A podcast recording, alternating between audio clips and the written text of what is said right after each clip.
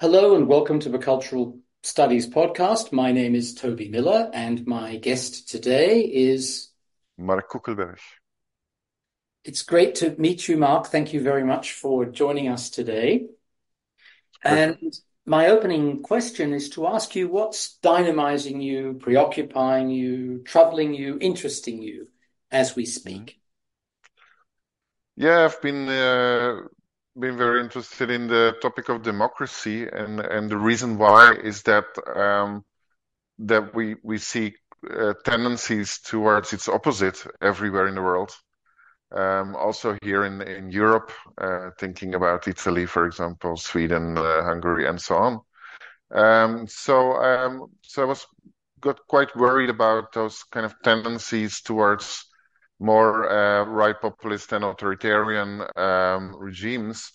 And and I thought, you know, I've been busy with with AI and um, other automation technologies for a while. And I thought, like, okay, I I, I want to do something about this. Like, uh, you know, how could um, AI possibly contribute to this to those tendencies and and um, and if it does and when it does, can we what can we do about it? Um, and that was the the simple um, sort of starting point for my book. And this is uh, Prof. Mark's uh, new book, which I've been fortunate enough to be able to read nearly all of why AI undermines democracy and what to do about it. And it, it has cautionary tales about artificial intelligence without being doomsaying, I would think. That's and, right. Uh, it, that's interesting because if we look at the whole history of communications technologies, there has always been, since really the spread of the laser revolution, a, an anxiety about the negative impact of these things, whether it's daily newspapers or cinema or radio, through to AI, that oscillates with the positive impact that's supposed to come, that's meant to be about democratization or efficiency or fun or whatever. I think you, you elude that rather graceless antinomy in the book. Mm. And you're looking at it, as you say, because of, in a sense, this other concern, which is about threats to democracy. And one of the things you explain to us in the book, and it would be great if you could explain it now, is why democracy is not just voting. Mm-hmm. Because, for instance, yeah, that's yeah. the line that Donald J. Trump uses, right? Voting is democracy, nothing else. Yeah, yeah, yeah, exactly. And and so if we see voting, uh, sorry, if we see democracy just as voting, um, then of course right populists they, you know, they they um, seem le- entirely legitimate because they are elected. Um, you know, in uh, in the 30s, Hitler was ele- elected actually. Um, so uh, I think that that shows also there must be something wrong with this. And um, what I think is wrong is that that it um, doesn't really unpack all the things that are needed for for a good democracy, for a healthy democracy to work. Um, and those things have been you know, um, mentioned since ancient times. Um, an important, an important uh, part of it, of this sort of more richer conception of democracy that I, I rely on in the book, um, is that um, that citizens do not only vote but also participate in the decision making, right? So they uh, they think about things, they discuss things with one another, they deliberate and participate and that that's uh, that's a much richer ideal because then you you have a legitimacy that that is really based on people publicly discussing about issues. Um, something else that I mentioned more towards the uh, later part of the book is is education. Um, if if you say like yeah, citizens should decide about the, our future we should decide our future.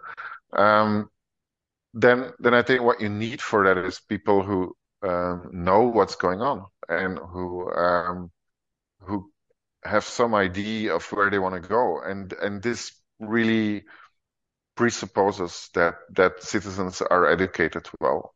And unfortunately, that's not the case today. Um, uh, certainly not in those countries where uh, where these more populist and authoritarian movements um, take root.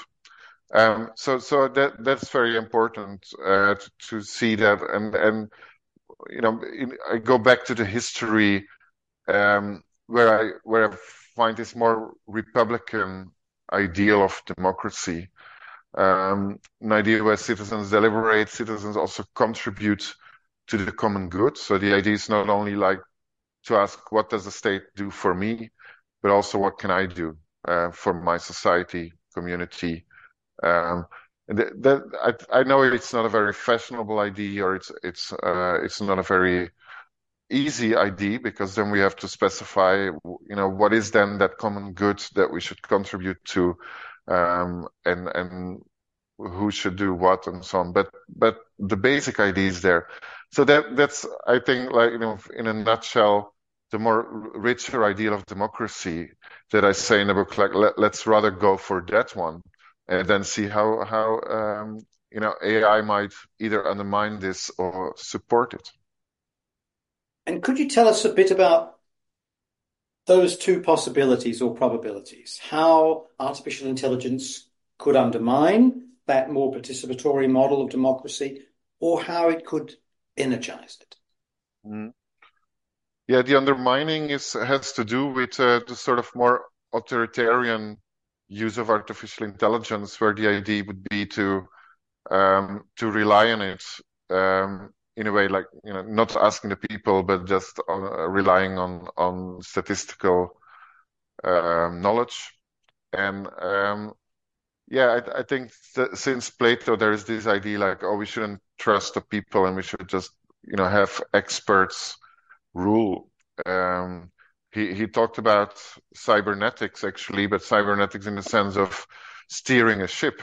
And he said like you, this should be done by people who know what they're doing, not by by anyone. And similarly, he argued we should uh, have the state run by by experts, guardians. Um, and and I think today there is a, a sort of temptation to do that too, to say like you know, let let the experts deal with things. Um, we had a lot of that during the pandemic. Um, perhaps it was justified to some extent then, um, but we should really think if it's justified in general. And I think we, we, we want democracy. We don't want technocracy and, and rule by experts. Um, but it's not an easy question. What exactly should be the relation between you know, expertise and democracy?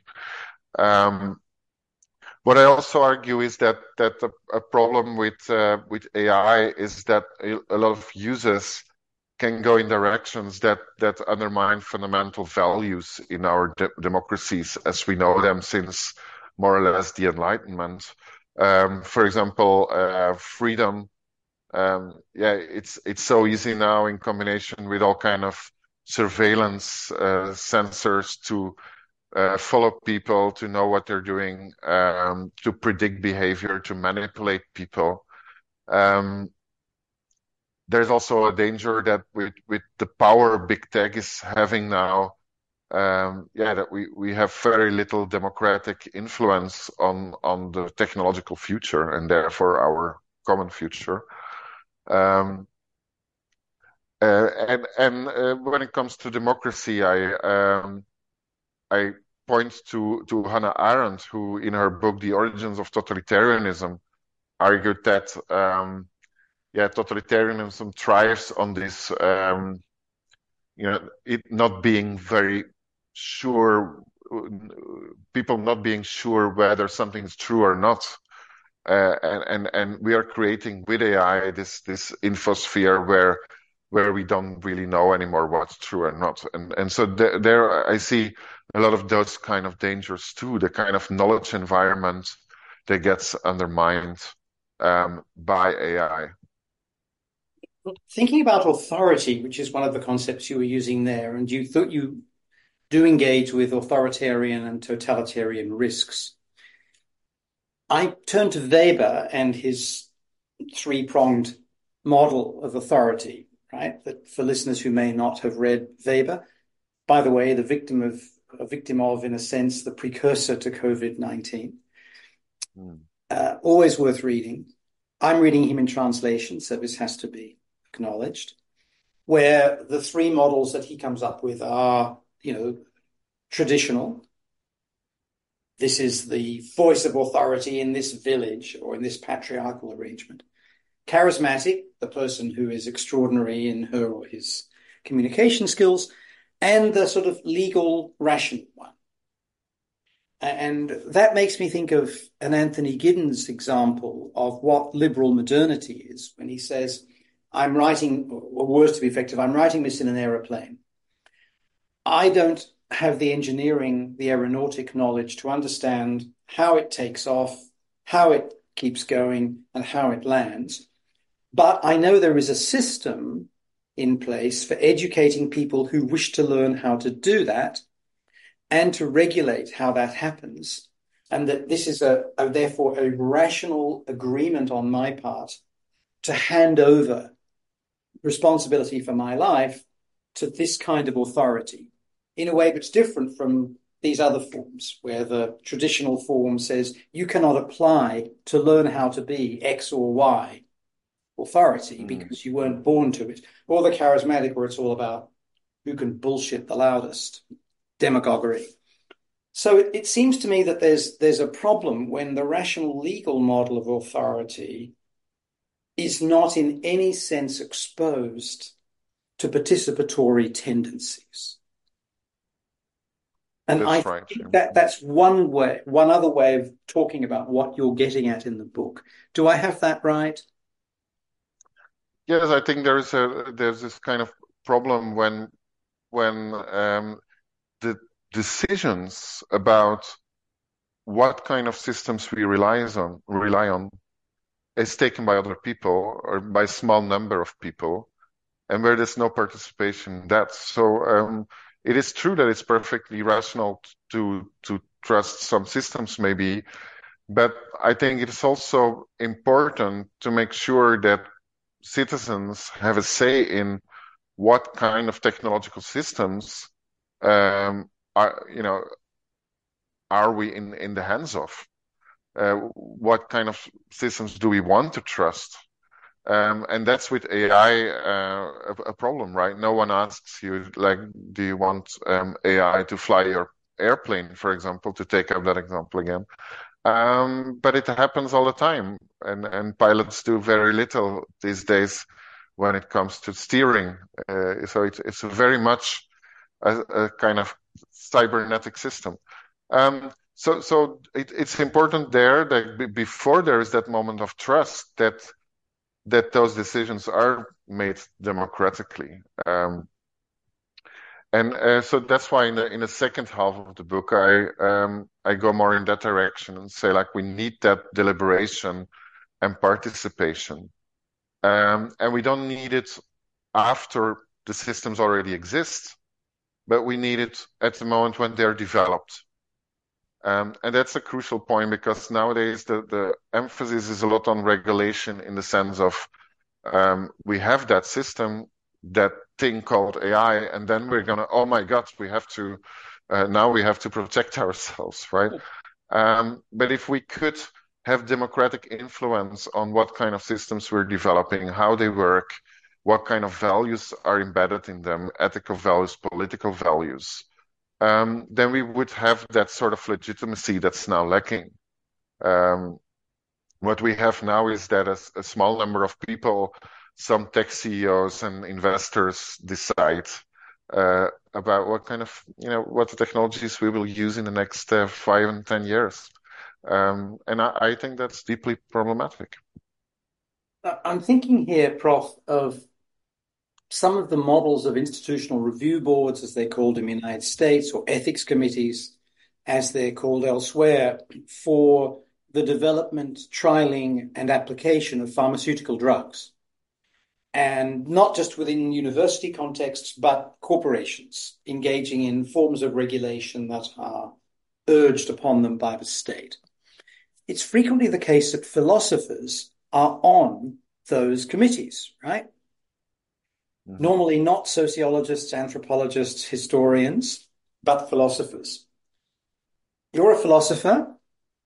Mm-hmm. What's the what are the special qualities that you folks can bring to that kind of deliberation that affects the way in which major public and private policy decisions are taken? What's the thing that marks philosophy out as endowed to do this? Mm. Well, I think philosophers uh, don't have any uh, special uh, uh, authority when it comes to deciding which direction ethically and politically we should go. I think they just like other people should talk with others about this.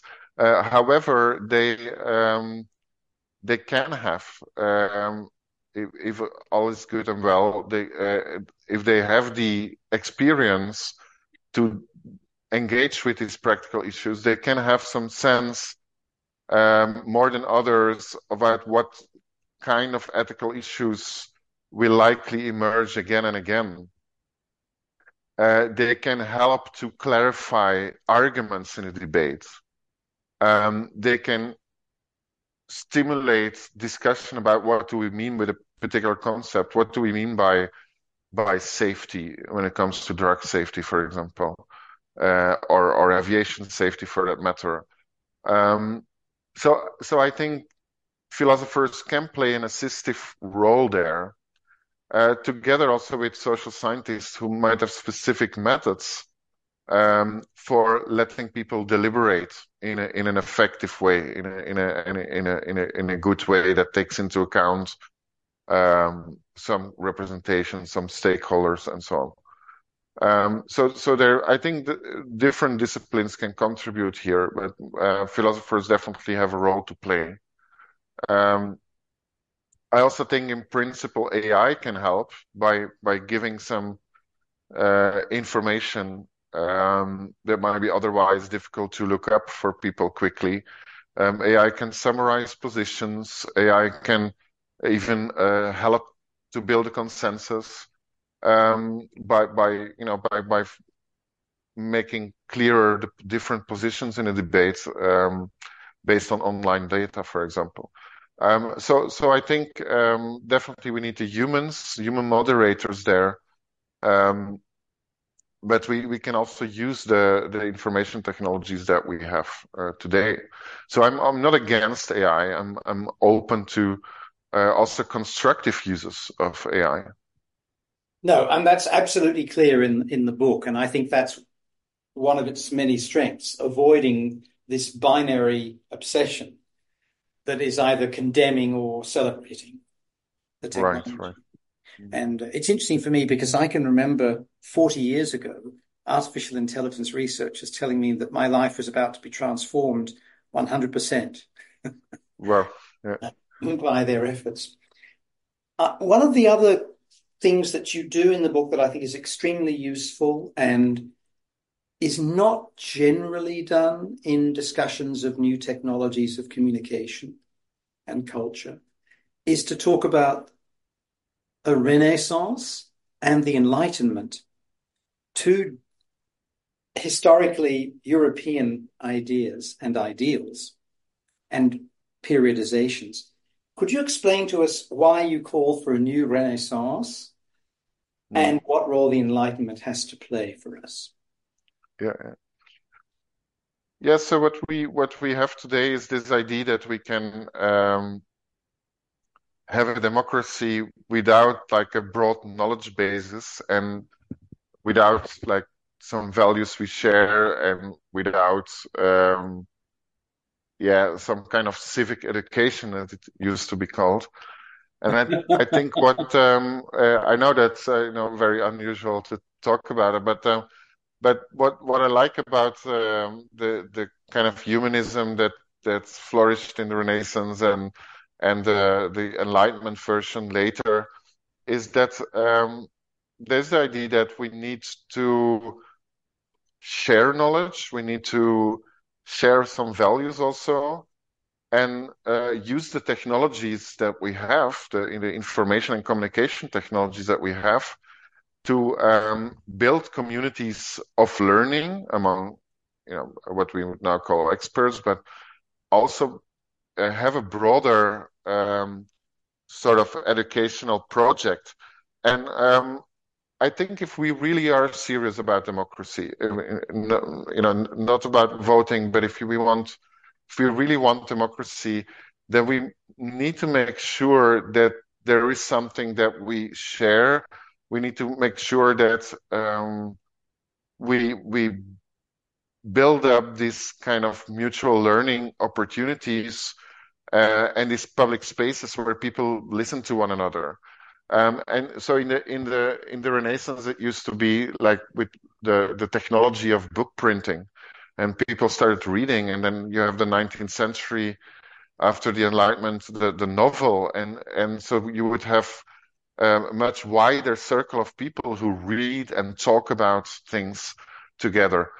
And um, I think we could try to use the technologies that we now have available, the digital technologies, including AI, um, for creating again communities of learning, for creating a sort of shared knowledge base so we can talk to another uh, to one another again.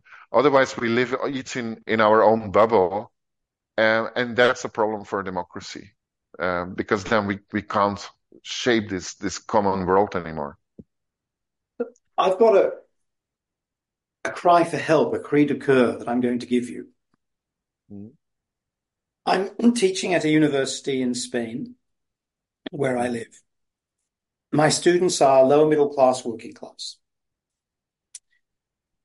They know nothing about the Spanish Civil War because it's silenced in schooling, in, in public schooling in Spain, from what I've been told. Mm. They do not read the news in any form. The only information they get, for example, about Gaza comes from TikTok or Instagram. Mm. In class, they spend much of their time looking at influencers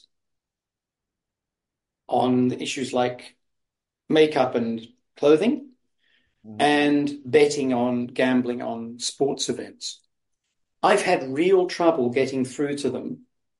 And what mm. I've tried to do is to talk about the importance of democracy as mm. broadly understood, including things like democratizing influences, etc.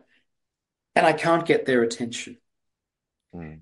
Now, it's not your responsibility to solve my problem, but do you have some suggestions about how to infuse young people with the democracy, but obviously matters a lot to you as it does to me and probably most listening to this discussion. Mm. Yeah, I think this is uh, what you're bringing up here is a is a huge challenge, of course. Um, I think what I see in it is definitely this role of the, the, the current way that we um, design and use the digital technologies um, does create these different um, bubbles where people get entertained, where people can do whatever they want to do. That's fine, but where there's very little channels to um, talk to one another about the same thing. Mm-hmm. Um, and so, if we could redesign the technologies in such a way that it would encourage that. Um, and also, if we could have people uh, with good education um, playing that role of influencers and showing their peers that there is more to um, you know society and, and and we can do more in society we can do something democratic um, then I, I, think that that would be a way to to deal with that. But it presupposes this kind of the idea that that technology is no longer isolated in some kind of technical realm, but is is part of what politics should be about. Um, and it also presupposes again um, and education from the beginning, also educating the teachers, of course, um, to to pay more attention to to those kind of um, civic education aspects and talk with with young people about like you know what kind of place do you want this city to be this uh, what kind of society uh, what would be a good way forward? Um, I think you've just given me a great help a great hint because I am so disinclined to speak in utopic terms that I fail to ask that crucial set of questions you offer at the end of your reply.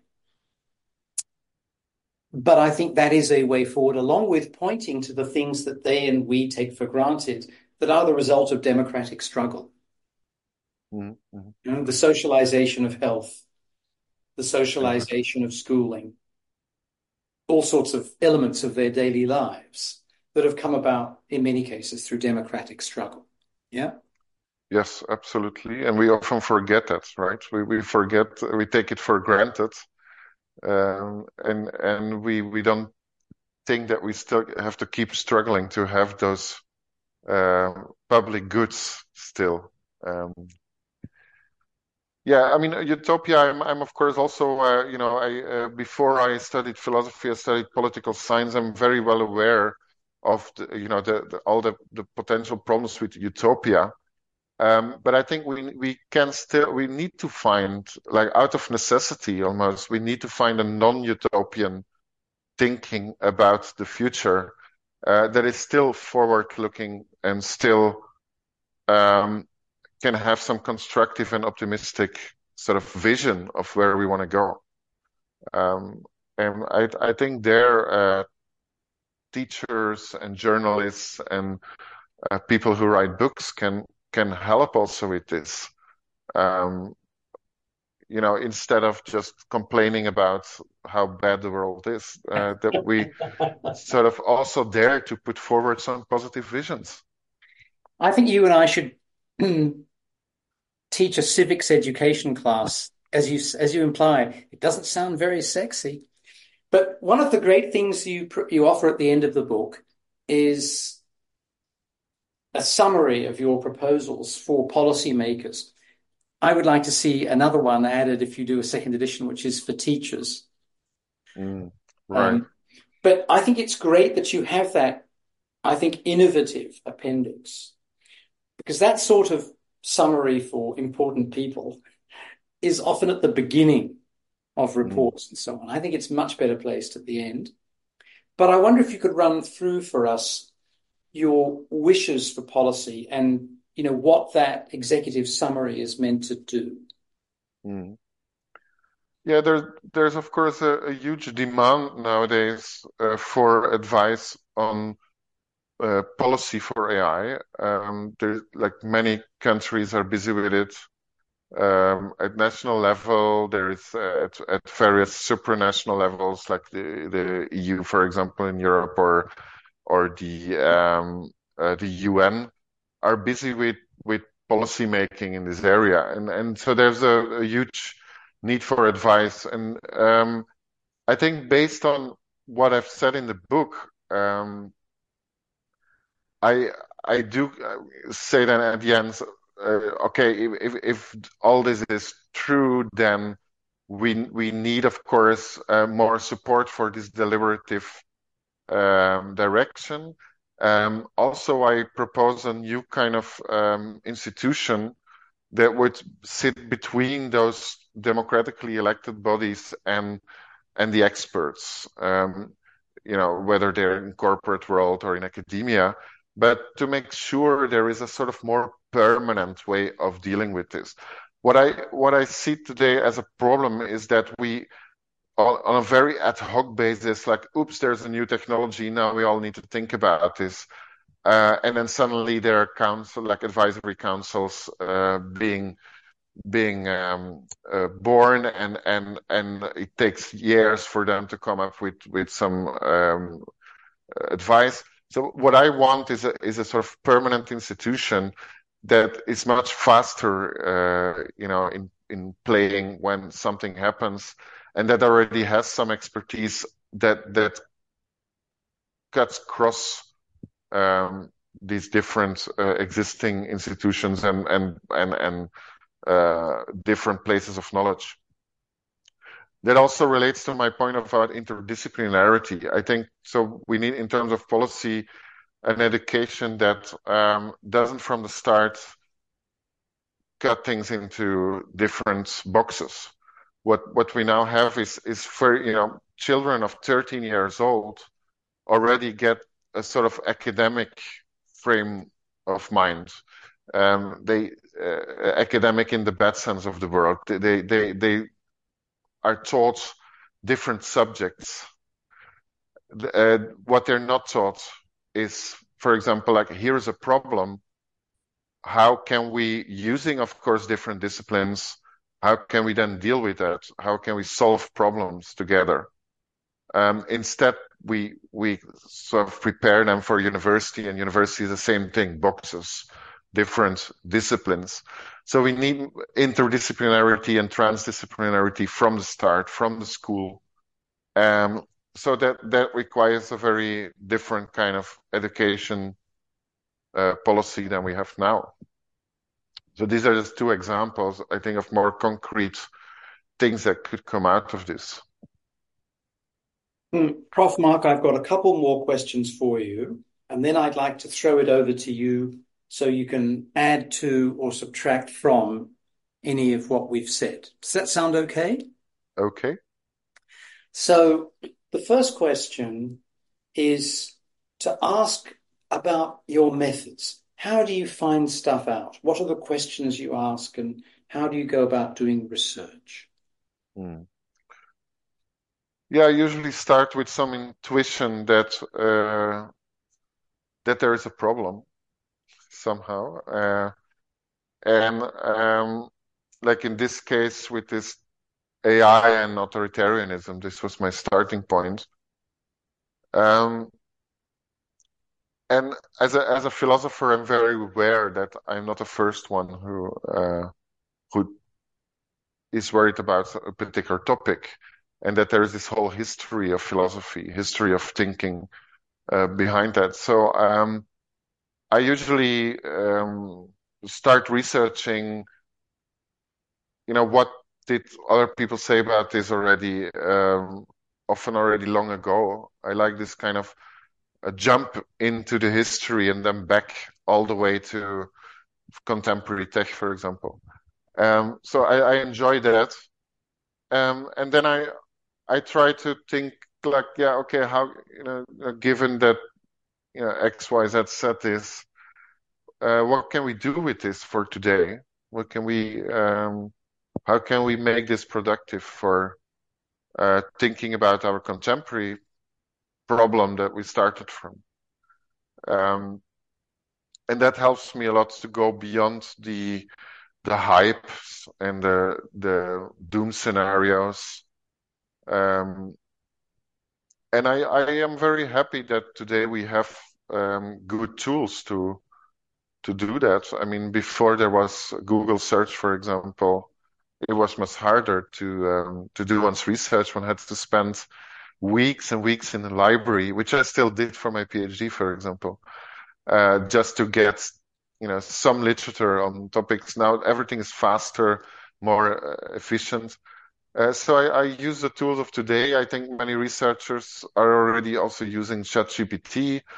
Um, I, I, I think it's good to use the, the tools we have to uh, to yeah uh, find more information and and build that knowledge base to then think critically like okay how how can we use now what's there to um, to move forward.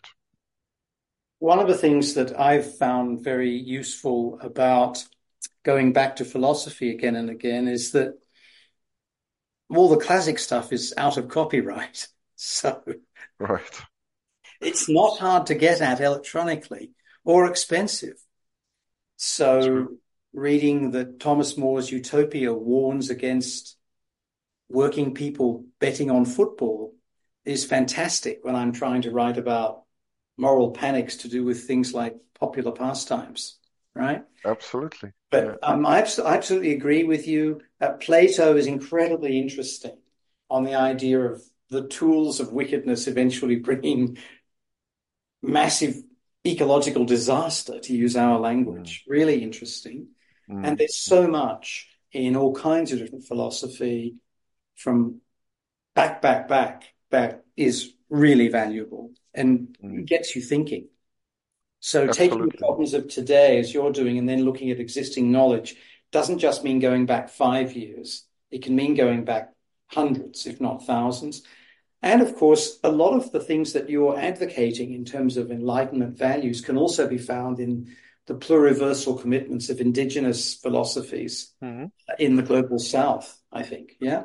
Absolutely. So I'm I, am i am open, of course, for sort of um, more non-colonial direction, and uh, I think we can we can be inspired by uh, these values and principles that have been um, nurtured in a European context, but we, we, we definitely have to also learn from, from indigenous wisdoms and, and uh, all, all the, you know, treasures of wisdom that are there in, in other parts of the world.